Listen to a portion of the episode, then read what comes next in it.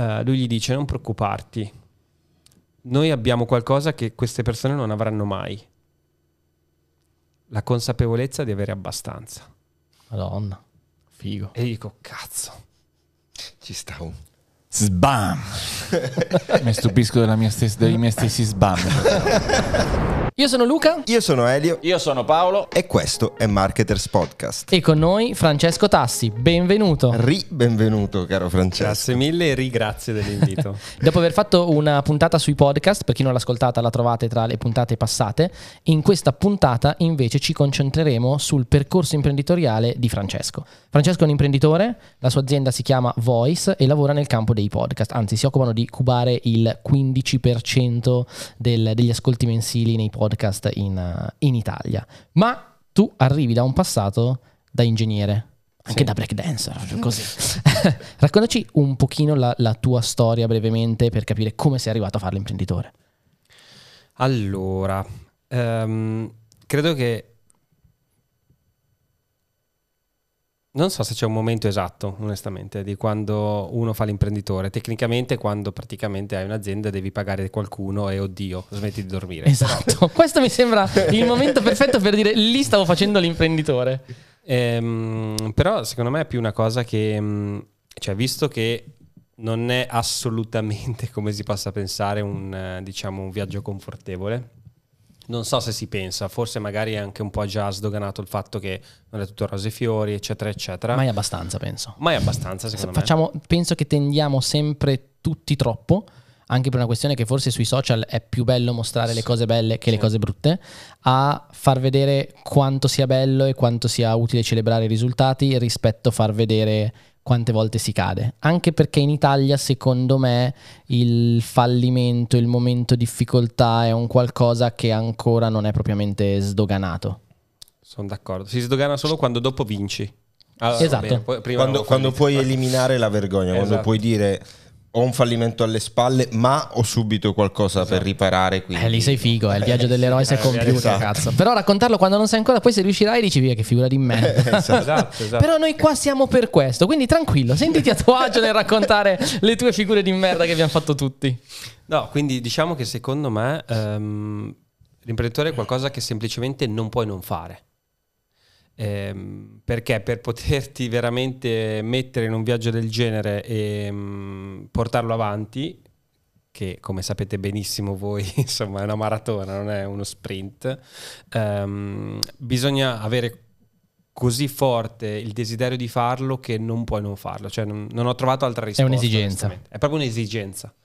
E, È un po' come hai detto nel mondo dei podcast, no? Se non c'è quella fame, non prendi un creator per fare il podcast. Ecco, un imprenditore se non ha quella fame, eh, a me capita quando lo vedi televisione, ti viene quasi da dirgli guarda ci sono tante strade nella tua vita che puoi scegliere. Sì, perché poi a volte viene visto come uno status, come qualcosa da raggiungere per forza, perché imprenditore significa più figo di qualcos'altro.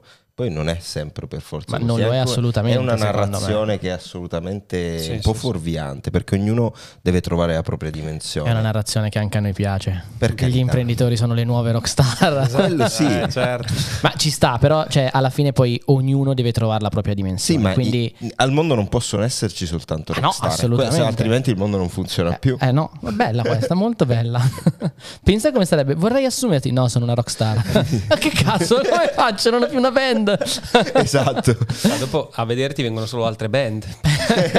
Chi è il pubblico dopo? esatto. Ehm, no, sì, sicuramente in questo storytelling mh, una delle cose che secondo me è più... eh, non so se questo è il- modo giusto o il momento giusto per dirla, però parlando di un po' di stereotipi sull'imprenditoria, è il fatto che ci sia mh, così la percezione che imprenditoria vuol dire anche essere libero. E mh, in realtà per me almeno non è assolutamente così, cioè nel senso più sei imprenditore più, più hai responsabilità, cioè proprio il contrario. Sei libero nel senso che ti sei scelto questa roba, nel senso che l'hai scelta tu. Ma questo non significa che sei libero di fare quello è il contrario, cioè Sei scemo. Sei scemo. scemo. Com'è il meme che dice eh, il, il lavoratore autonomo o imprenditore è quella persona che per non lavorare 8 ore al giorno per una persona decide di lavorarne 12, 24 al giorno per se stesso. Esatto, tipo, no? esatto. Eh, è alla così. fine è un po' così. E alla fine, cioè, molti freelancer, eccetera, hanno sicuramente una gran parte di questo tipo di responsabilità, la differenza principale è l'impatto che hai sugli altri, perché poi l'imprenditore ha responsabilità sugli altri, sui propri dipendenti, sui chiamiamoli stakeholder per Ecosistema, crei un- hai un ecosistema di persone che ti ruota intorno. Esatto, e quello per me è la cosa che, ehm, cioè, che sento di più ehm, e che è il contrario della libertà, cioè è proprio il contrario. Eh sì. Però vabbè, insomma, mh, è anche poi la cosa bella alla fine, Sì, penso che penso. eh, ognuno vive a modo diverso il, ehm, le- i propri sentimenti, le proprie cose e quindi è giusto che ognuno faccia diversi percorsi. Cioè mi capita di parlare con persone che dicono io non so proprio come tu faccia a fare l'imprenditore, cioè avere tutte queste responsabilità qua, andare a letto che dipende in qualche modo da te e che se ci sono dei problemi tu quei problemi lì te li porti a casa, no? Io invece finisco le mie otto ore lavorative e per quanto magari è un periodo che non va, riesco a staccare per poi dopo rimettermi il giorno dopo. Ecco, eh, dipende proprio dalle persone. Io non sono fatto per far quello, quella persona non è fatta per far questo, ma insieme ci possiamo completare Certo. e farlo. Se fossimo tutti uguali, come dicevamo prima, sarebbe, sarebbe un casino. Non funzionerebbe Quindi va molto a, a persona. Certo è fare l'imprenditore, ne abbiamo parlato anche nel- nella puntata con Erika, dicevamo ti porta una responsabilità che è- non è più un gioco che quando voglio dico basta, io non gioco. Perché tutte le persone che hanno deciso di lavorare con te e di credere nel tuo sogno, a quel punto tu hai una responsabilità nei loro confronti, nelle famiglie che ci sono dietro queste persone, che non puoi dire da domani ciao ragazzi siete a casa perché io smetto di lavorare. Esattamente così.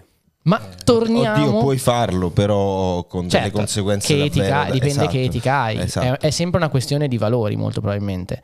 Però a quel punto lì, cioè, no, non puoi farlo. Perché vuol dire che quelle persone Eh, che però l'abbiamo, portato- abbiamo visto tante volte che questo è successo, quindi in Ah, realtà certo, c'è poi- anche, ci è anche successo. No, esatto. non volevo essere così. Però sì, cioè nel senso non dovresti farlo perché credo che nel momento in cui, eh, ecco, quella prima notte che vai a dormire con quel dubbio del ma i conti quadrano, ma lo stipendio lo posso pagare a tutti, ma andrà tutto ok, quello è il momento dove assolutamente, anzi prima di quel momento probabilmente, però devi fermarti e dire è quello che voglio davvero fare, cioè perché è questo, voglio prendermi questa responsabilità, questo ovviamente a livello etico, nessuno poi vieta a nessun altro di dire faccio quello che voglio, poi il giorno che mi, che mi stanco di fare questa vita o che ho messo da parte abbastanza soldi, perché poi è un altro tema quello, mando tutto a quel paese e vabbè, c'erano delle famiglie, troveranno un altro lavoro, non è qualcosa che mi riguarda. Secondo me questo è un tema fondamentale, cioè per essere il tipo di imprenditore che personalmente stimo e al quale personalmente mi ispiro. Certo. Eh, quindi Poi ci sono anche casi in cui, diciamo, devi tagliare un braccio per salvare il resto del corpo. no? Assolutamente. Eh, però non, non- No, questo è non credo che sia semplice neanche quello. cioè, Però questo fa- è fondamentale alla fine. Però devi pensare che il tuo, cioè il nostro corpo è tutta la realtà insieme. Eh, Cioè, noi siamo soltanto un dito del corpo, no? Quindi la collettività a un certo punto diventa importante. Alla fine, eh, Adriano Olivetti, che in Italia poi è stato uno dei più grandi imprenditori, eh, cioè, metteva proprio al centro la persona e- ed è questo, cioè l'impresa è creare valore prima di tutto per chi lavora in quell'impresa e per chi poi compra, ma il tuo primo cliente sono i tuoi dipendenti, cioè sono loro che sono la cosa che più devi tutelare, no? Certo. E anche lì ovviamente devi fare delle scelte, perché sono dei momenti di crisi, eh, è ovvio che magari devo licenziare tre persone, cioè quando vedi i grandi tagli sui giornali, ah 800 persone licenziate, è facile fare il titolo 800 persone licenziate, ma penso che nessun imprenditore quando ne licenzia 800 è contento e lo fa a cuor leggero, però licenziare quegli 800 è un prevenire per non licenziarne Ah, poi Ah, se ne 3000. rimangono anche solo tre, eh, se non togli quegli 800, anche quei tre andranno a casa. Eh. Quindi quello sì, per quanto sia brutta la mentalità del male minore, a volte è, Però è l'unica necessario. cosa necessaria. e anzi, sì. è, è ancora una responsabilità che ci portiamo a letto ogni notte perché tante volte devi andare a prendere queste scelte qua. Ovviamente si spera sempre che un'azienda possa essere eh, sempre in profitto, possa funzionare sempre bene, ma ovviamente ci sono momenti di, di up e di, e di down sicuramente. Tu quando hai iniziato Poi a fare... tornando col tema della libertà, eh, cioè comunque magari non sono scelte completamente tue. Cioè, quando Certo. raggiungi, cioè quando licenzi 800 persone vuol dire che ne hai sufficientemente per mandare avanti la baracca e probabilmente non sei da solo nei CDA, non prendi tutte e tue le decisioni, quindi Diventa un gioco complesso. è un gioco complesso. Quindi ehm, Vabbè, comunque. tu quando hai iniziato, come, raccontaci un attimo, da, da- facevi l'ingegnere, ma hai iniziato a lavorare come ingegnere o già durante l'università hai cambiato idea, non hai poi lavorato come ingegnere? Sì, sì, no. Cioè come si è fatto- svolto un po' le, le macro tappe del tuo, del tuo percorso? Ehm, ma molto brevemente ehm, ho scoperto che mi piaceva l'ingegneria quando ormai l'avevo finita. Beh, ottimo, tutto. bello. Perché all'epoca ero musicista, facevo altre cose e pensavo che quello sarebbe stato... Musicista Anche anche? musicista. Beh, suonavo, suonavo e ballavo, proprio la tipica... Ma assieme? col tamburo dietro. E Cosa suonavi, chitarra? Chitarra, sì, sì. Eh, pensavo sarebbe stata la mia vita in quella roba lì. Ehm, poi per, per- togliendo le cose che non avrei voluto fare è rimasta la- l'ingegneria, ho detto vabbè facciamola, però l'ho sempre vista come qualcosa di tipo piano Z, cioè non ci ho mai creduto veramente. L'assicurazione. Ma sì. Provo a fare altro nella vita, mal che vado l'assicurazione. Poi in realtà eh, sono andato in Svezia a studiare per un po' e quella roba lì mi ha completamente fuso il cervello. Proprio sai quando dici ho capito che non avevo capito niente? Mamma mia. Cosa è successo? Cosa è successo? Innanzitutto l'università italiana la mettiamo un attimo da parte. E, no, ho, ho capito in quel momento che c'era un sacco di creatività nell'ingegneria. E non l'avevo mai percepita in Italia sta roba. non Cioè, era soltanto numeri, non tanto calcoli e numeri e rigidità. calcoli e rotture di scatole, di integrali droppi, Eh, era anche un sacco di creatività che però viene dopo tutto il pezzo precedente ovviamente. Eh, però non, non- non c'ero mai arrivato in Italia questa roba qua e andare in Svezia invece mi ha aperto proprio un terzo occhio. E quello lì è stato il primo pezzo. Poi sì, ho iniziato a lavorare come, come ingegnere e ho fatto prima tre anni in Russia e poi dopo sono passato negli Stati Uniti altri tre anni e, e lì un po' ho iniziato a mm, cercare di capire cosa avrei voluto fare effettivamente. E, mm, in realtà ho capito veramente, sai quando vai all'indietro e hai quei due o tre flash del, Unire i puntini mi- poi dopo. ci punti all'indietro e una volta mi sono, sono tornato a casa da un evento eh, del mio insomma del mondo in cui lavoravo e, mm, e il giorno, il giorno dopo c'era un altro evento invece di startup roba così che mi aveva già preso ma non sapevo niente non avevo più- partecipavo a caso Curiosità, forse. Curiosità. ok. Mi piaceva l'emozione, cioè il feeling che si provava parlando con certa gente che era piena di vita. Quindi quello forse è stato il primo.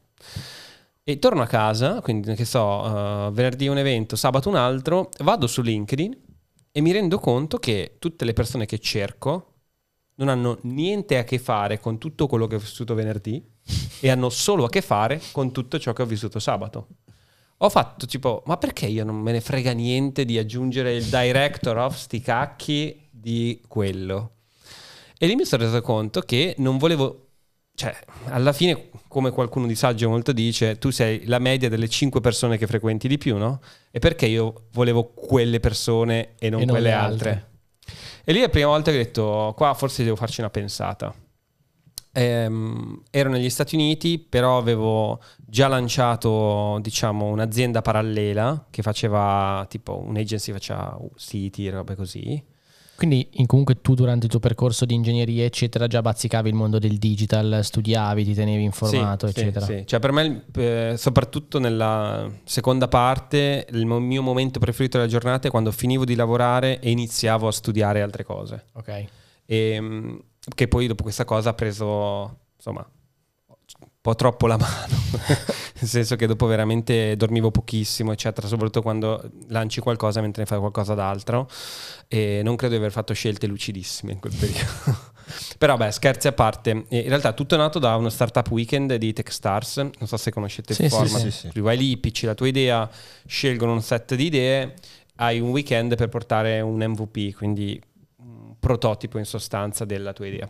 E siamo andati lì, abbiamo vinto la nostra idea, poi però è andata nel niente. Cioè, nessuno aveva tempo, nessuno aveva cazzi, fare- a forza di fare le chiamate durante i pranzi la gente si era rotta le scatole, poi non avevi tempo di validare perché, cioè, quando lo facevi? Tutti facevano altro, evidentemente. Tutti facevano altro, quindi basta. Poi dopo sei mesi, eh, questo ragazzo qui che ho conosciuto sempre tramite LinkedIn, chiedendogli proprio ho un'idea, vediamoci, veramente così. C'ho ancora il messaggio, 2014.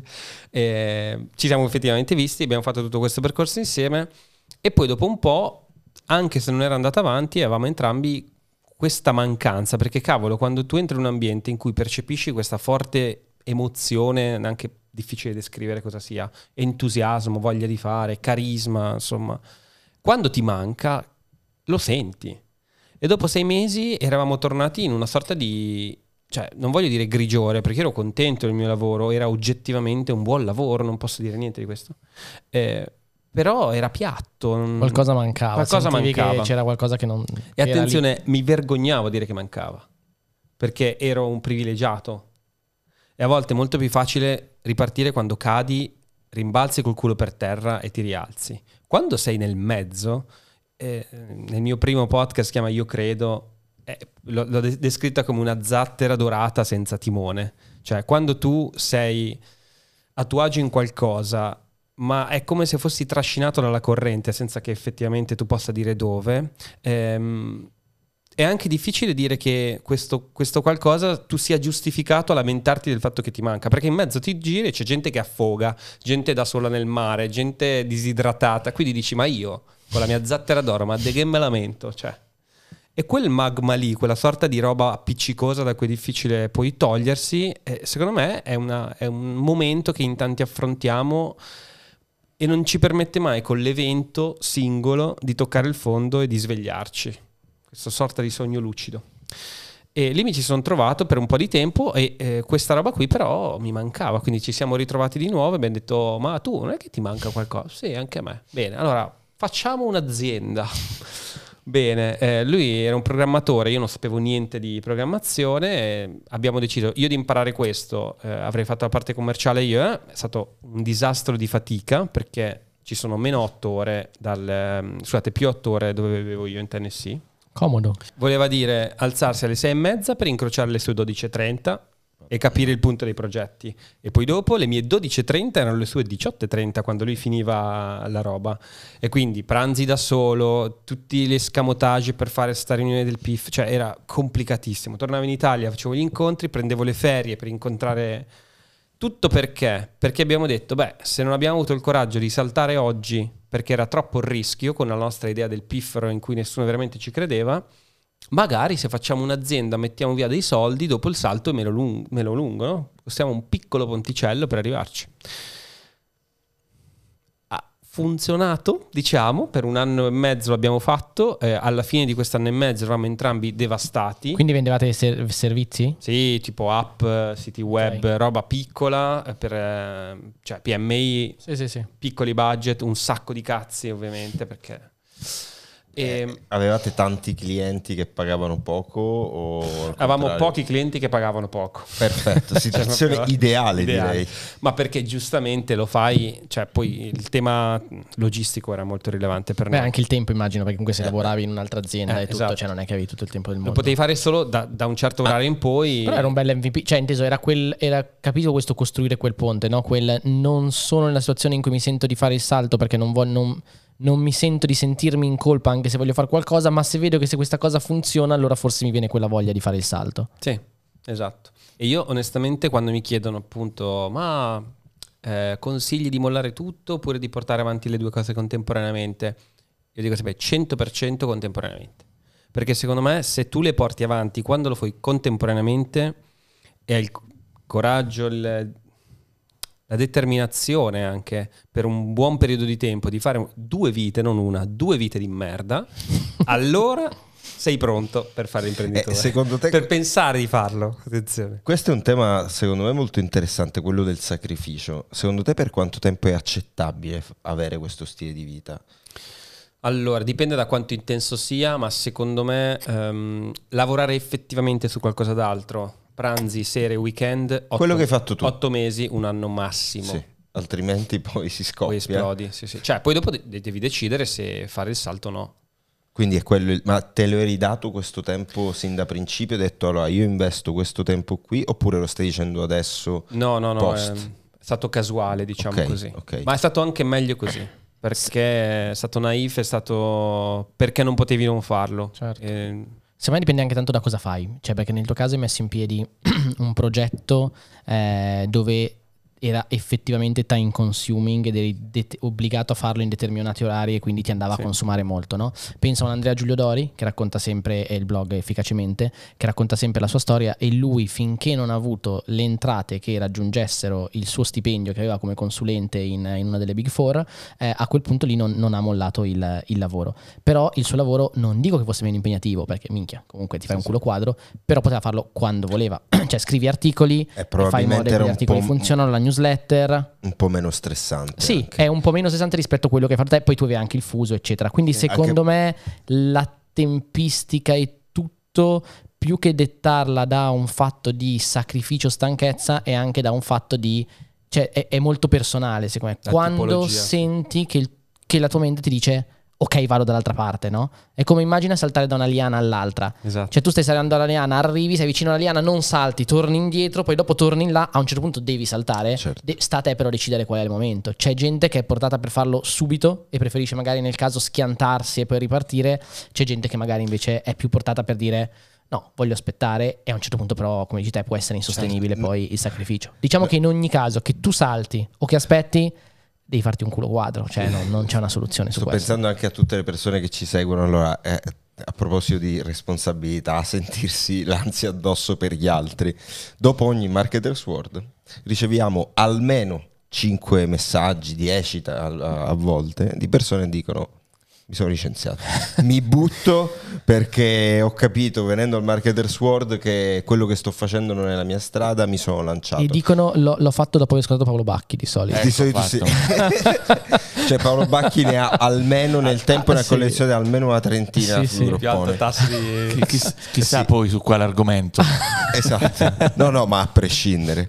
Eh, però invece abbiamo tanti altri studenti, ehm, in particolare sto pensando a un paio che raccontano all'interno di- della nostra community marketers, però raccontano un po' de- de- le loro storie. Ci sono un paio che in questo momento sono da mesi e mesi, i nostri studenti stanno cercando, sta- però tengono molto stretto l'altro lavoro perché è proprio per questo c'è proprio una questione di approccio e, e- non c'è una cosa è giusto cosa è sbagliato perché è molto molto molto personale E anche perché, attenzione, dipende anche dall'età che abbiamo e dalla nostra vita. Cioè, io posso avere Certo. una famiglia, posso essere da solo e Certo. già questo cambia tanto. Cambia tantissimo. Posso avere una casa di proprietà o non averla e vivere in affitto, cioè tutto cambia. Quindi anche questa roba qua del mi lancio, sì, ma se non hai budget poi per mantenerti e anche perché anche per la tua idea, poi comunque in qualche modo, anche quando diciamo noi in marketing diciamo sempre no, noi non abbiamo preso finanziamenti, abbiamo sempre fatto tutto in bootstrapping. Sì, ma fare in bootstrapping vuol dire che i finanziamenti ce li siamo messi da soli. Cioè, facevo oggi, parlavo con Elio e con, eh, e con Paolo e gli facevo il calcolo dicendo sai che un po' di tempo fa ho trovato una nota di quanti soldi io ho guadagnato da marketer nel, nel 2018 che dovevo, no 2017 che dovevo, che dovevo portare a casa e, e Paolo fa ma li porti a casa? E faccio eh no sono quelli che hanno permesso a marketers di stare in piedi oggi uguale Dario quindi cioè sì ok non abbiamo messo dentro dei soldi ma non abbiamo tirato fuori dei soldi che, che sarebbero stati che sono quindi un finanziamento a tutti Certo. gli effetti e anche questo cioè, dipende molto sulle persone quanti anni hai cosa vuoi fare perché potevi farlo in quel momento chiaramente cioè tu Questo. comunque quando l'hai fatto eri molto, eri, eri molto giovane perché hai finito di lavorare, studia- cioè Ma di 28, studiare, 30, studiavi da 29 sei anni. probabilmente. Cioè, quindi però non- senza non ancora una famiglia, eccetera. Quindi Quello comunque sì. diciamo con delle responsabilità diverse dove se mi schianto, mi schianto io. Ho avuto la fortuna di, ehm, come dire, tipo averlo sentito con le antenne molti anni prima. Tipo, comunque è stato sette anni in azienda e molte persone di fianco a me facevano tutti i tipici passaggi, no? Quindi hai una promozione, mi compro la macchina, adesso faccio il mutuo, adesso... Io non so perché... ehm, Li metto lì. io dicevo no, io non voglio chiudermi in qualcosa che devo per forza pagare mese su mese perché chi lo sa domani, che poi chi lo sa, cioè ero nel culo della Russia, ma chi lo sa cosa? Però si vede che c'era questa cosa e in realtà poi quando ho, diciamo take the leap, quando è successo il passaggio, mi ero dato due anni per farlo eh, e ho passato più di due anni senza avere un euro di stipendio. E lì cosa è nata? Cioè è nata Voice o era... Cioè no, perché era un altro No, progetto praticamente, diciamo, eh, long story short, abbiamo fatto questa roba qui di questa agenzia finché non arrivava un'idea. A un certo punto Ah, ok. Eravamo così stanchi di... Ah, ve lo eravate proprio detto? Sì, sì. Facciamo sta roba finché non finché non abbiamo abbiamo un'idea. Però intanto abbiamo messo via qualcosa. E molte cose sono andate in una sorta di ufficio, che tra l'altro è crollato per un'inondazione. Oh, Lo cazzo. stesso giorno in cui mi hanno rubato le Ma è scarpe una gioia, al, al parco di, di Milano, non sto scherzando.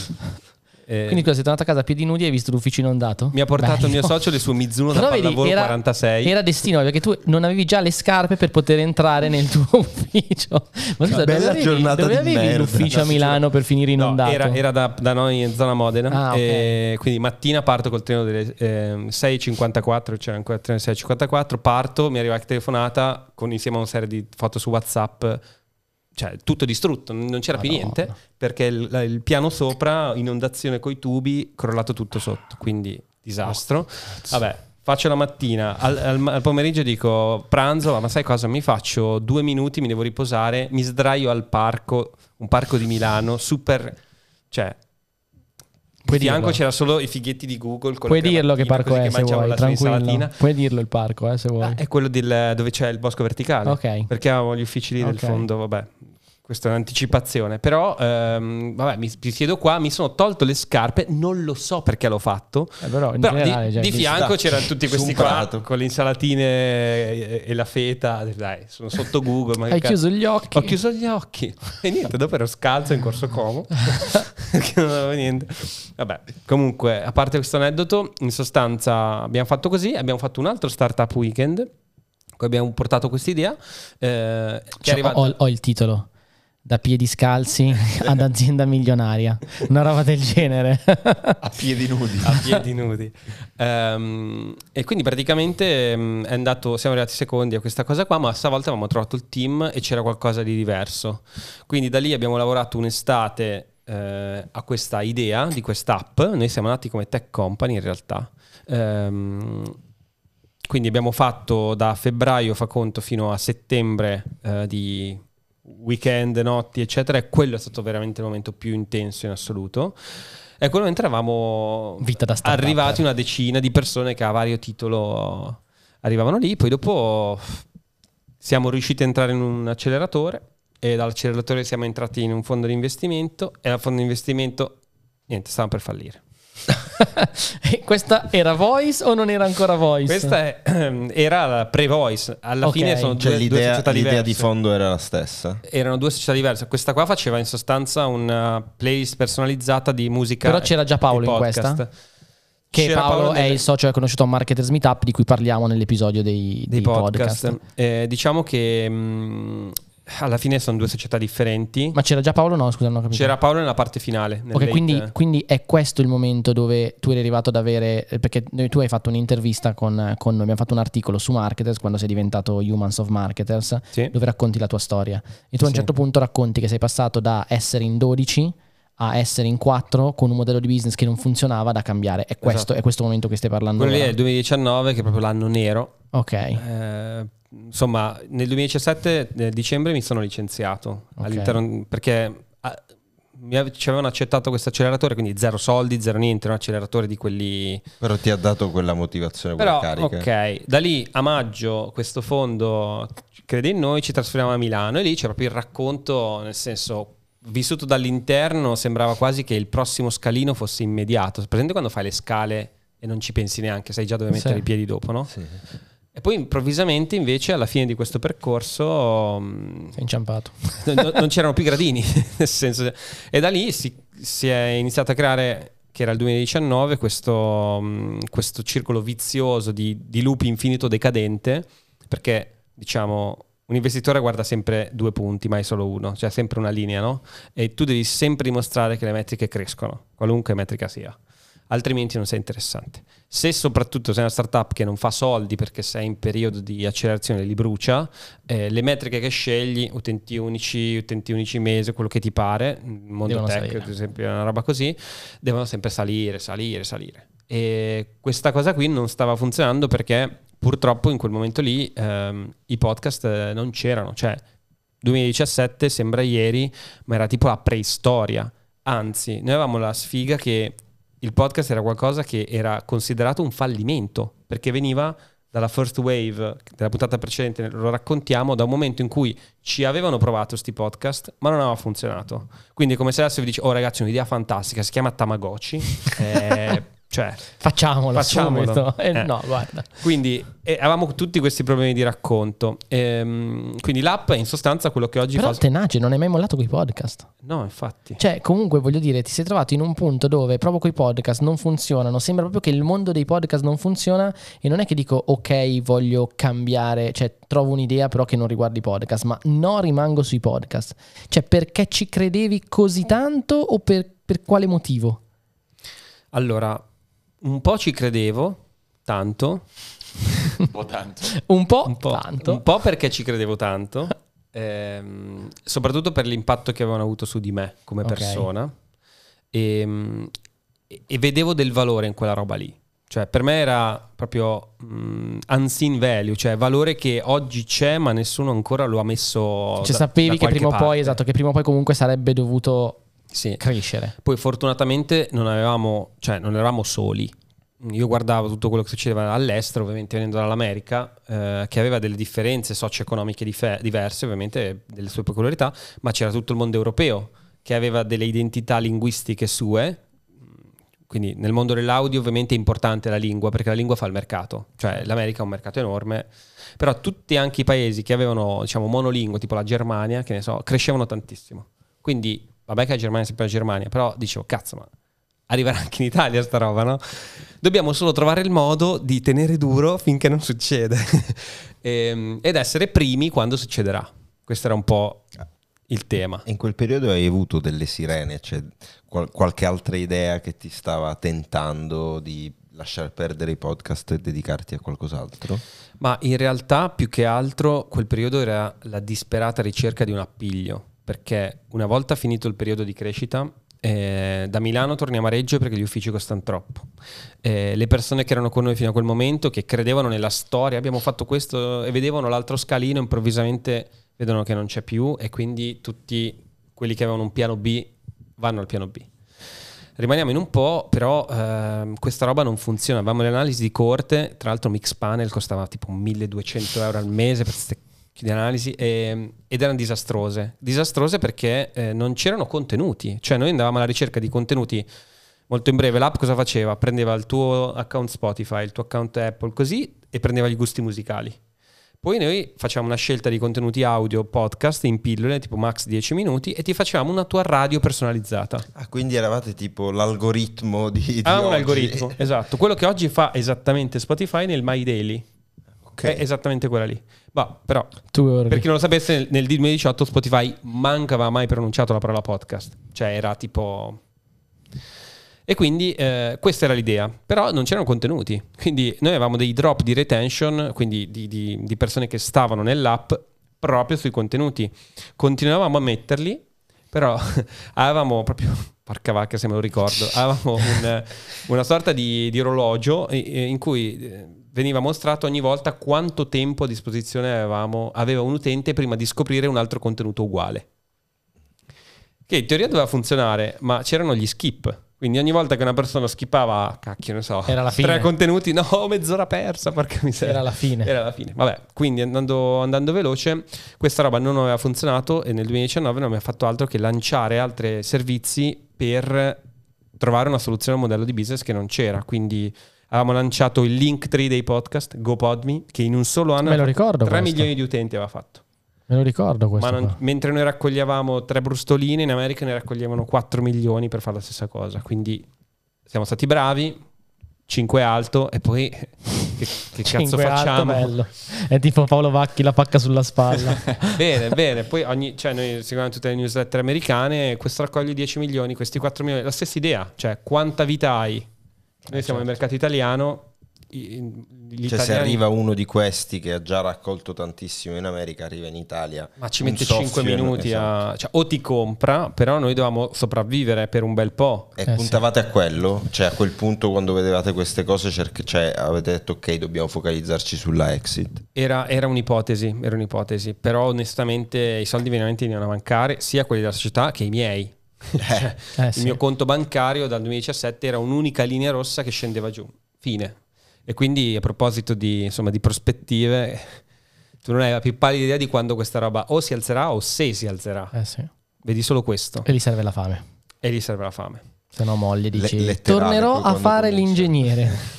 Sì, eh, però in questo senso mh, io non, non so se sia un consiglio perché non so se lo consiglierei alla gente questa roba, però posso dire che ha avuto un forte impatto su di me. E, mh, ed è stato il- la scelta consapevole di non avere alternative. Perché alla fine... mh, Cioè, non ci hai mai pensato alle brutte torno a fare l'ingegnere? Sì, che cacchio. E allora l'alternativa in realtà un po' c'è. Eh, magari, alter- magari però l'alternativa era, non voglio creare. fare questa vita. Ah, ok. No? Sì, cioè, e lì le alternative sono che o è fare la consulenza su tutto quello che hai imparato, però, boh, Volevi avere il tuo fallimento. progetto, sì. Oppure vai- torni a fare, torni in azienda, no? Che ha un sacco di vantaggi, ma io... Non era la tua Non strada. era la mia strada. Quindi io ho sempre detto, mentre altre persone del team, giustamente, questo non, sicuramente non lo critico, cercavano dei piani B, Ci sta. eh, io ho scelto di non prendermeli e questa cosa alla fine mi ha salvato ed è, è stato il ciclismo a insegnarmi sta roba, che è lo sport che ho fatto alle superiori, penso sia lo sport che mi ha insegnato di più, per quanto oggi non lo pratico più praticamente. C'è qualcosa che non hai fatto? Eh, O qualche paese in cui non tre sport. E, no, fatto veramente no- non tante cose, però diciamo quella cosa lì veramente mi ha, mi ha steso. Ehm, quando imparavo a pedalare, no? che ti portavano in queste robe lunghissime dietro al furgone e, e tu andavi in sti posti, cioè tu proprio partivi in bici, io non avevo più pallida idea di dove sarei andato quel giorno e facevi centinaia di centinaia no, centinaia nei pre-gara, ma eh, 70-80 km a uscita e quindi sai, ti trovavi a Bologna, ti trovavi a Firenze, cioè. e, e tu non avevi strada se non stare dietro al furgone, cioè delle volte rimanevi indietro perché insomma non ero bravissimo a quanto E pare fatica. e quindi mi trovavo da solo in questi campi. Dicevo, ma dove cazzo? e come E torno adesso? a casa io? Cioè, come torno a casa? Poi finché qualcuno cioè, si accorgeva che non c'ero più, veniva la macchina a tornarmi a riprendere, però non è che mi caricava. Un po' di insulti. Dai, La macchina si vai! girava e io devo stare dietro. Eh. Fine. Quindi questa cosa mi ha insegnato che quando tu non hai... E poi a casa però ci tornavo sempre. Quando tu non hai più energie, pensi di non avere più energie, in realtà le hai. Ma ce le hai solo se non, se non sali in macchina. Se non Bello. scegli la scorciatoia. E quindi, cioè, non, non so se questo sia un Se consiglio. una spegni, cosa. se spegni il tuo cervello e dici devo andare, so Devo andare e andare. E, e allora alla fine lì è passato proprio così. Il 2019 è finito con un sacco di pro e contro. Io avevo il terrore di presentarmi in ufficio. È stata la prima volta nella mia esperienza in cui avevo l'ansia di andare in ufficio perché avevo l'ansia che qualcuno mi chiamasse in un angolo e mi dicesse non ce la faccio più. Devo mollare perché ho cose da pagare. ho- E questa è stata un'emorragia che ci ha portato a essere veramente in pochi e mh, alla fine dell'anno non avevamo più soldi, niente. E lì proprio mi ricordo che è stato un momento, insomma, in cui pensi e dici, ma chi me l'ha fatto fare, no? Scusate. No, tranquillo, ci sta, assolutamente. Grazie. E grazie per- anzi per di, di ripercorrere tutta la storia nonostante magari ci siano momenti dove non è facile accederci, no? E quando ci penso mi emoziono sempre perché mi ricordo proprio quando è successo questa roba qua. E alla fine ho detto, lo farei lo stesso. Davanti a una pizza di un afgano, che era il afgano sotto all'ufficio di Reggio, da solo alle 10 di sera, ho detto io lo rifarei tutto, cazzo. E quello è stato il momento in cui sono rimbalzato, Non sei salito finalmente in sono rimbalzato, cazzo, per la prima volta ho toccato il fondo vero.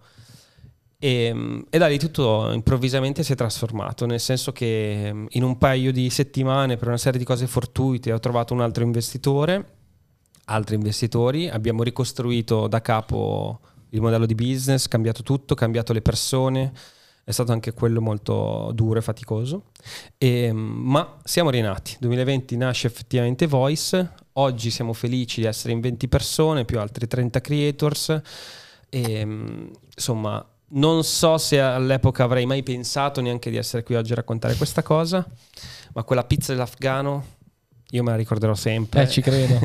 Se ti chiedono qual è la tua pizzeria preferita, non Eh, hai sicuramente quella. dal gusto di quella pizza. Esatto. Grande, ma quindi eh, Voice ha un investitore? Sì, è stato il primo che ha creduto in noi, 2020, e mm, perché abbiamo dovuto trasformarci da tech company a content company e quindi è, mm, Eh tutte le persone, cioè eravamo sviluppatori, cioè eh, non c'era nessuno che sapeva fare podcast o meglio, c'erano pochi, quindi abbiamo dovuto cambiare tutto e mm, abbiamo fatto un anno e mezzo di, chiamiamola agenzia, per ristabilire le finanze e tutto il resto e poi dopo da lì abbiamo fatto un passaggio finalmente nel 2021 come brand e, e adesso sono nuove sfide da affrontare. Beh, e ora avete comunque, cioè, siete rilevanti nel mercato perché avete dei nomi all'interno di, di Voice che sono dei nomi, dei nomi importanti, no? Cioè avete eh, per esempio Lucarelli nel Crime, avete Rick Dufer, cioè avete Max Corona, cioè avete dei podcast che fanno dei numeri davvero interessanti e anche gente con un certo nome che si è affidata a voi. Sì, sì, esatto. Questo siamo molto contenti che questa fiducia sia stata in qualche modo ripagata perché effettivamente è stata una scommessa anche per loro all'inizio, no? Eh, quando arrivi a un certo punto è facile dire vieni da noi perché siamo i più grossi, ok, ma partire... Ma prima, ma- che esatto, cazzo com- gli racconti? Come hai fatto a convincere il primo? Chi è stato il primo? Ah, primo primo non ricordo. Il primo Forse- nome, però- Forse Gem, è stato, Giampiero Chest è stato uno dei primi che ha creduto in noi. E quello è effettivamente il eh, non mollare, essere magari un cliché, ma comunque capitalizzare tutto quello che avevamo fatto in quegli anni lì effettivamente stata la chiave. Ci abbiamo messo la faccia per molti anni senza guadagnarci un euro e lì alla fine forse hanno creduto in noi come persone, come Francesco, come Paolo e insomma son- siamo molto grati a loro di aver fatto questo leap of faith. E, e adesso eh, quanto fattura Voice? Ah, l'anno scorso abbiamo superato il milione Quindi eh, 2022. eh, per la prima volta e siamo sempre in crescita fortunatamente. E, siamo in profit anche, In mi dicevi. profit, questo è un elemento importante ed è molto faticoso, soprattutto quando investi tanto. E, mm, però insomma, speriamo di crescere ancora. E ora per il futuro c'è in mente di andare avanti, cioè di, di- di go fast. Eh, adesso c'è un tema di velocità, ovviamente, perché come tutte le cose cambiano in fretta e quindi tema del rifinanziamento è sicuramente qualcosa che valutiamo, ma per un tema di velocità, come tutte le cose. Oggi, oggi ci raccontavi prima a microfoni spenti, quando mi hai fatto una chiacchierata per capire un po' anche di, di cosa parlare, determinati argomenti, che vi rendete conto che il, il cash flow alla fine è, è un problema per il fatto che appunto da quando metti in piedi un podcast a quando arrivi a monetizzare quel podcast c'è un bel lasso di tempo. Sì, esatto. E quindi avere più soldi permette di avere un cash flow che ti aiuta a sperimentare di più, a fare più test, a andare più veloce. Sì, sì, esatto. Poi comunque, insomma, le aziende muoiono di cassa, quindi Eh sì. è sempre qualcosa che è pain in the ass e mm, andare veloce significa quello, alla fine sbagliare più velocemente degli altri. Questo vuol dire andare veloce e poterlo fare è, è un grande vantaggio in questo mondo digitale. Diciamo che noi praticamente siamo degli acceleratori di cose e mm, E avete bisogno voi stessi però di avere, di, di avere benzina per poi Esatto. poter accelerare, se no abbiamo un problema di, di fondo. Di cosa Esatto. ti occupi tu all'interno? Adesso quali sono le tue mansioni come imprenditore? Ma cioè, immagino che sia ancora operativo all'interno di Voice. assolutamente sì. Quindi com'è la, la tua quotidianità, diciamo? Cioè quali sono le mansioni, le, le aree che hai in mano? Come ti organizzi col tuo socio? Come vi dividete? Allora, diciamo Paolo è Head of Network, quindi si occupa effettivamente del, um, di tutta la parte di network di voice, che è un tema molto rilevante. Eh, io sono un po' tra i contenuti e poi, diciamo, le tre, la triade del CEO, che, che sono fundraising, people and culture.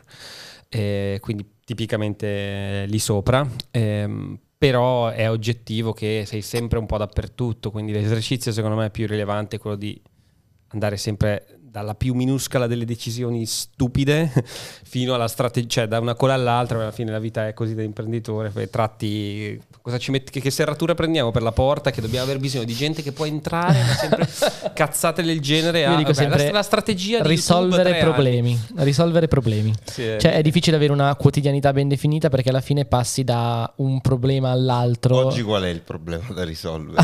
esatto. Questa è la mia mansione. La, l- la vera sfida è quando c'è la giornata dove sono troppi problemi e quindi il tuo cervello inizia a dire non posso avere energia anche per risolvere questo problema. Verissimo. Delle volte sembra, sai, quelli, quei giochini dove esce il, ehm, la testa e tu devi schiacciare con, eh, Le talpe. Cioè, quindi l'unica cosa che sai è che usciranno talpe e quindi stai lì a ta ta ta ta continuamente. Francesco, prima ci dicevi che eh, adesso siete in 20. Sì. come vi gestite? Dovete stare in ufficio? Avete degli uffici? Lavorate da remoto? Come funziona? Allora, onestamente abbiamo provato full remote per un po' di tempo quando eravamo in meno, eh, però ci iniziava veramente a mancare qualcosa e quindi da quest'anno proprio abbiamo fatto questa voice house, abbiamo chiamata perché abbiamo cercato di fare una casa più che un ufficio, anche come concetto, essendo tutti sparsi dall'Italia ci piaceva che le persone che venissero da fuori si sentissero a casa. Bello. E quindi c'è la cucina, le docce, insomma ci sono un po' di cose che sono tipicamente a casa tua, con anche le sfighe tipo riordina, tipo i, i cuscini del divano, chi è che ha sporcato il cuscino?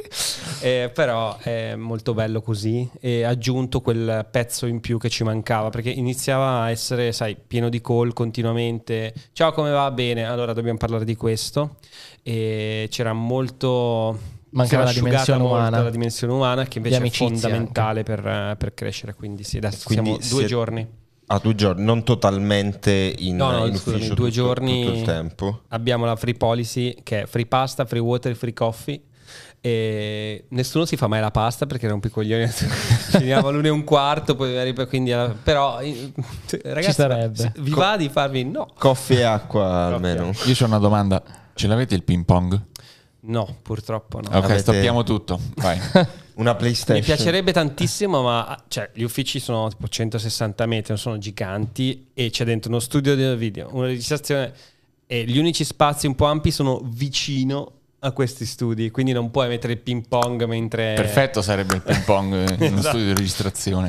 Ma Come gra- cambia- grazie per il, metro- il me- metronomo in cuffia. Hai visto? eh, no, sono- È il ping pong. Come, come cambia la produttività secondo te avendo provato il full remote versus il- i due giorni a settimana in ufficio?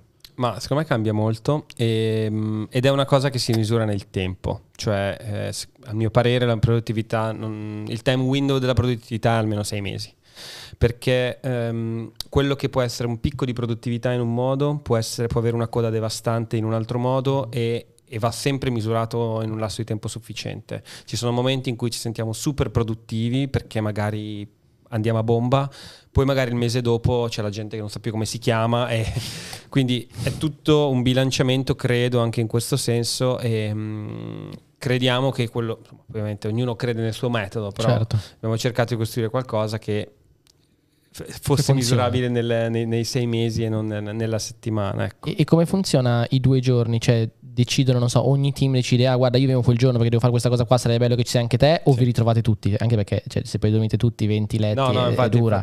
No, no, è a decisione di team, abbiamo i calendari con le registrazioni ovviamente, quindi che cosa c'è in ogni sala. Abbiamo appena messo su tra l'altro la, la live interna che è troppo figa, quindi tutti si possono collegare alla live che c'è in quel momento anche se non sono lì. E quindi è bello, oggi stavo ascoltando, mentre venivo qua, eh, stavo ascoltando un'intervista di Giampiero a... Figo. Cioè è molto carino. Cioè, la live interna è quello che succede nello studio di registrazione. Sì, Ok. da, che sia da remoto sia video. l'ascolti. Esatto. esatto. Anche qui lo puoi fare. Eh, tramite delle telecamere. questa telecamera qua dietro, questa qua per terra, l'abbiamo stata perché era lì in alto e Dario Vignali che ogni tanto ci guarda. Che Quindi magari proprio- Dario Vignali è il grande accendiamo- fratello. Serve proprio a vedere chi, chi ha messo fuori posto i le cuscini del tazzine, le cose, tazzine. esatto. Però a parte quello, ogni, team è indipendente, ovviamente con un senso, quindi cerchiamo di tenere tutte le riunioni eh, divergenti, quindi che hanno decisioni da prendere di una certa tipologia live e tutto il resto invece la parte convergente la teniamo da remoto. Ecco. Madonna, è proprio un ingegnere comunque. eh. Sì, però- Divergente. La, la terminologia è Il decisamente processo da... creativo è infamissimo perché per moltissimo tempo ti sembra di non fare passi avanti.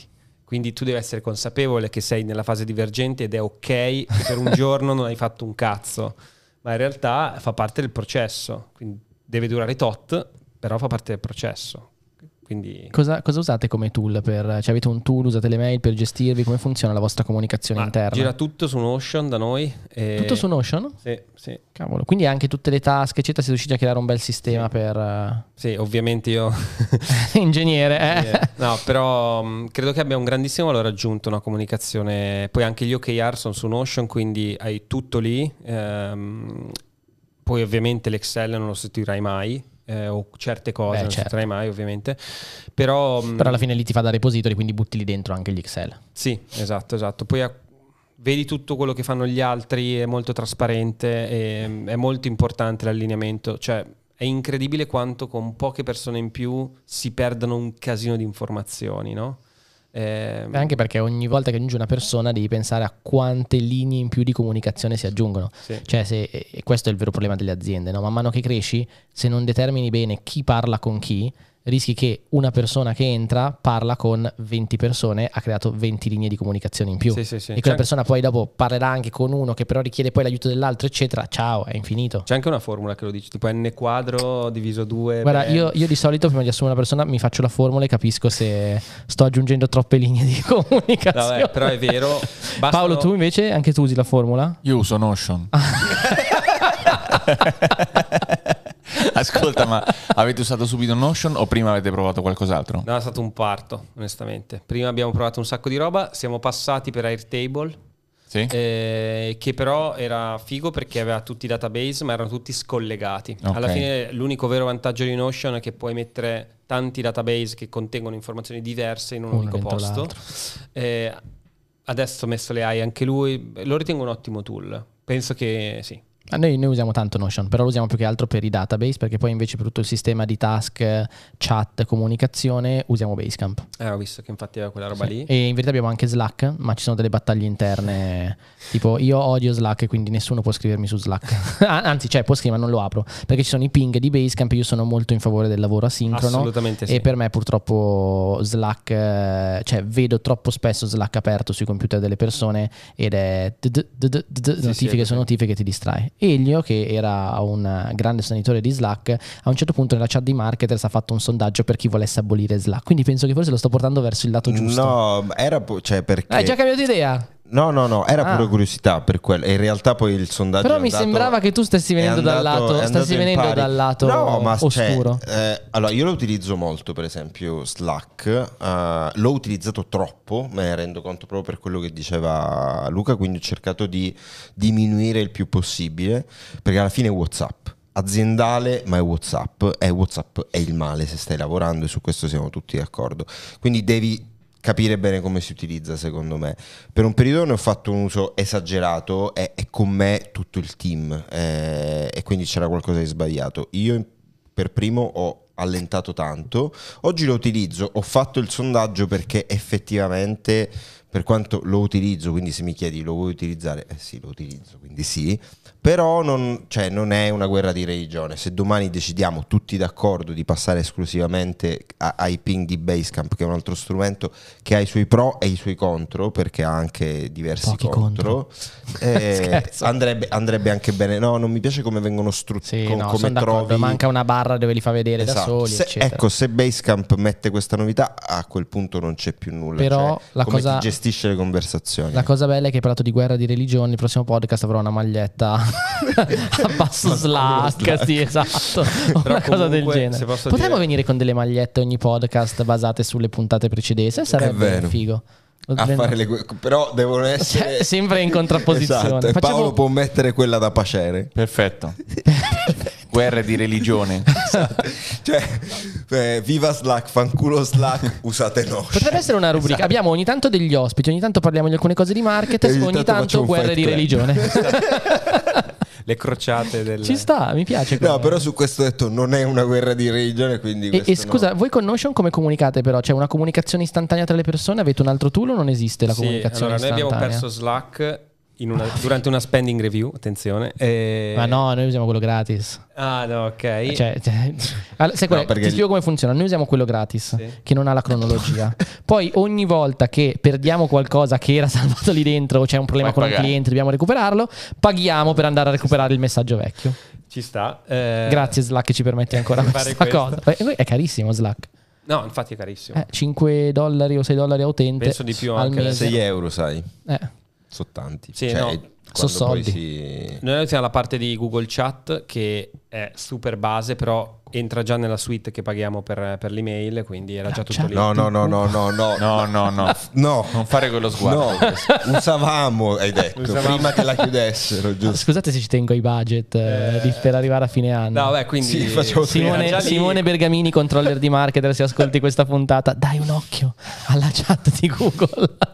Però onestamente penso che comunque un po' di... cioè il migliore investimento sia, mm, non so, The Distracted Mind di... eh, qualche libro di, di- di- di- auto, autodisciplina, perché comunque anche Notion ha le sue interruption. Cioè, e se dopo tu lavori con Notion aperto, non c'è differenza da Slack. certo. L'unica cosa che la fa è che attacchi un'informazione a un, a un concetto, a un progetto, a un task. Bene, però la notifica c'è lo stesso e quindi quando tu vedi il numerino che cresce, torni sempre a fare lo Sì, stesso però ragionamento. comunque che- una notifica un po' diversa, cioè la notifica quella istantanea del messaggino, scusa mi mandi questa cosa, Certo. alla fine quando lavori per task sono È progetti un pochino più grandi, non è che la guardi e dici devo rispondere subito, invece proprio per come è fatta la chat ti viene da dire cazzo devo rispondere, cioè siamo portati a questo ormai, anche Whatsapp eccetera, cioè ormai quando non rispondi dopo mezz'ora ti scrivono oh perché non mi rispondi, eh un attimo, cioè, una comunque secondo me è un sistema... in- in- poi noi comunque lavoriamo purtroppo poco in modo asincrono, ehm, ma perché abbiamo molto a che fare con clienti Mhm. a cui dobbiamo rendere conto in orari lavorativi. E, e quindi anche un- avere una chat immediata delle cose che succedono Certo. è Beh, ci sta. purtroppo utile, però sono d'accordo sull'interruption, molto d'accordo, quindi io sposo la tua... Ma eh, curiosità, la chat di Google agli audio? No, Perché questo potrebbe farmi davvero eh, f- creare una guerra in regione in favore di Basecamp è perché in Slack hanno fatto questa cosa che prima era soltanto per i piani pro, quindi era bellissimo. Ci sono gli audio, qualcuno Adesso usa però gli audio? no. Non diciamolo troppo forte perché almeno con me non ne sono stati No, raga, non si possono usare gli audio. Eh, però in quel, in quel caso, cioè l'unica volta che è stato utilizzato un audio ho detto no, non ascolterò questo audio. Paolo, vai tu a prendere da è arrivata mangiare. la cena. È arrivata È la arrivata Il- la devi, cena. devi dare il codice 60, ti chiederà, perché ora Deliveroo Ah, ha il è sempre codice. lo stesso? Eh, ho sempre 60. No, no, perché è sgamata la- Noi possiamo, forse lo taglieremo. Ehm, sempre preparandomi per questa intervista, Yes. ho visto che tra i tuoi modelli a cui ti ispiri come imprenditore c'è un certo Derek Sivers. E mi ha fatto molto strano leggerlo perché non è uh, così conosciuto o così menzionato tra gli imprenditori. Sì. Però mi- io ho letto per esempio Hell Yeah or No, Sì. suo, mi è piaciuto molto, e ha un bel blog e quindi sono curioso di come, perché l'hai inserito tra gli imprenditori a cui ti ispiri. Ma Cosa hai letto di lui? Secondo me eh, lui ha un doppio ruolo. Ha avuto un doppio ruolo su di me. Tanto anche lui è musicista, un sacco di Sì, un sacco cose. di cose. No, ha un doppio ruolo su di me nel senso che A è stata la prima audio cosa che mi è piaciuta da morire. Guerrillaudio. E, mm, perché ho ascoltato mentre andavo a un evento, non mi ricordo di cosa, quindi giornataccia, bufera, così, non mi ricordo come, sono venuto in possesso di questo audio ed era la sua storia. Quindi praticamente un audio documentario di Derek Sivers. Un podcast. Raccontata da lui, praticamente un podcast. Che anni stiamo parlando? Eh, 2014, cosa così. E, e lui aveva questa esperienza per me molto rilevante. eh, era il founder di CD Baby, che era questa sorta di distributore per gli sfigati, i musicisti sfigati, no? Quindi eh, tutti quegli indipendenti che raggiungevano comunque i numeri delle major, però avevano bisogno di qualcuno che gli spedisse i CD, che gli facesse la logistica, che... e loro avevano le micronicchie a loro volta, i famosi 1000 True Fan di, di Kevin, Kevin Kelly, Kelly. no? quindi avevano persone che volevano i loro CD, ma nessuno, poveracci, li cagava nel- Per crearli e distribuirli. crearli. Quindi lui ehm, fece questa, questa mega questa società che poi vendette, eh, adesso non mi ricordo per quanti, quanti milioni, ma la cosa che mi stupì fu eh, come raccontava diciamo il percorso che aveva fatto durante questa roba qui. E, mh, e poi vabbè non, non scontato tipo il 90% di quello che ricavò lo diede in beneficenza. E, mh, aveva sempre, una- avevo sempre avuto un approccio aziendale che per la prima volta era diverso dalla narrativa del se sei stronzo vinci, no?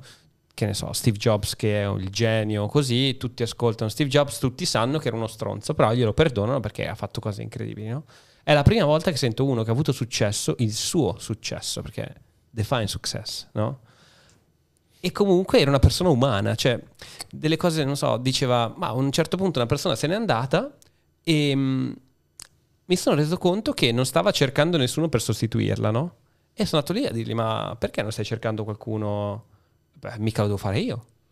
E, e lui dice, cacchio, ma è vero, ma io lo davo per scontato, nel senso che io lo farei, capito? Aveva questo approccio molto naif, che però vivevano in CD Baby, che divenne anche famoso, c'è un video ancora tuttora che, fa, eh, che parla di questa cosa, gli chiedevano avevano imparato le persone che eh, spedivano tramite CD Baby che potevano chiedere qualunque cosa. E le persone che spedivano ci mettevano del loro no? in questa cosa un bigliettino d'auguri scritto a mano da un magazziniere che ne so. E uno famoso fa io voglio un CD e un polpo e una serie di cose casuali tipo una delivery sbagliata di un, ci- di un eh, Chinese food che è? Ah, ha fatto avere un po' niente ha messo un polpo nella cosa. E questo qua alla fine fece un video che parlava di questa roba qua e lui mi aveva colpito perché era diversa la narrativa mh, di tutto quello che avevo sentito e quindi ho detto lì cavolo c'è un altro modo allora forse per fare azienda e questo modo mi piace mi ricordo cioè racconto un aneddoto quando insomma sono grandi famosi eccetera vengono invitati a mega evento di imprenditori fighi no? quindi immagina mega villa americana con tutti gli sfarzi eccetera eccetera arrivano loro due lui e il suo socio e lui vede il suo socio che è un po' in imba- non in imbarazzo, ma comunque colpito dallo sfarzo di, di, questa roba qui, dalle luci, dalla gente, da quanto grande fosse sta roba. E mm, camminando un po' tra le fontane e tutta la roba, uh, lui gli dice: Non preoccuparti, noi abbiamo qualcosa che queste persone non avranno mai. La consapevolezza di avere abbastanza. Madonna, figo. E dico, cazzo ci sta un... Sbam! Mi stupisco della mia stes- dei miei stessi sbam. e quella roba lì dico, cavolo, define success. E lì ho detto, ma allora io voglio fare una cosa che indipendentemente da quanto grande sia, eh, abbia questo impatto anche interno, no? Eh, con le persone che ho vicino, che tutti vogliono farne parte perché eh, condividono i valori di questa cosa alla fine, insomma, lavorare possiamo farlo in miliardi di modi, fare soldi in miliardi di modi, ma come li fai cambia tutto. Eh sì. Grazie, grazie davvero perché è sicuramente una condivisione importante e, una grande ispirazione. E, e utile, esatto, una grande ispirazione per chi sta facendo questo percorso, ma anche per chi come noi è nello stesso fase in cui sei te, no? Sì. Che, che, ha già un'impresa che funziona e, e ogni giorno comunque si chiede nella direzione in cui sta andando, se lo sta facendo nel modo giusto, eccetera. Ed è sempre bello trovare persone con cui si può poi condividere anche valori e, sì, e quant'altro, so, è molto importante. Io ti voglio fare un'ultima domanda. E no, non ti chiedo una domanda su consigli, eccetera, perché hai già dato, secondo me, tanti consigli Grazie. utili alle, alle, persone che ci ascoltano. Però voglio chiederti una domanda e chiedo a tutti, che è un libro, eh, okay. non business, non crescita personale, che però in qualche modo ti ha ispirato, ti ha fatto fare un click che secondo te dici mi piace consigliarlo a, a qualcun altro. Può anche riguardare davvero qualsiasi argomento. Sì, sì, ma non ho dubbi su questo, è l'alchimista. Coelho. Coelho. Sì, indubbiamente. E che lessi in treno tornando da Parigi in ritardo di due giorni sul mio primo giorno di lavoro. Storia un po' così. E però mm, me lo ricordo tanto perché mm, mi aveva colpitissimo questa cosa del fatto di avere la soluzione. No, magari qualcuno non l'ha letto. Quindi mi aveva Giusto, colpiti- no spoiler. Mi aveva colpitissimo il percorso che, mm, che racconta, diciamo, quanto sia importante la prospettiva. E... Quindi, insomma, eh, io lo consiglio, onestamente. Grazie mille, è stato davvero un piacere averti con noi e quindi grazie di essere venuto qua. Grazie, grazie dell'invito, grazie. grazie. Ci vediamo nella prossima puntata. Ciao. Ciao. Ciao ciao.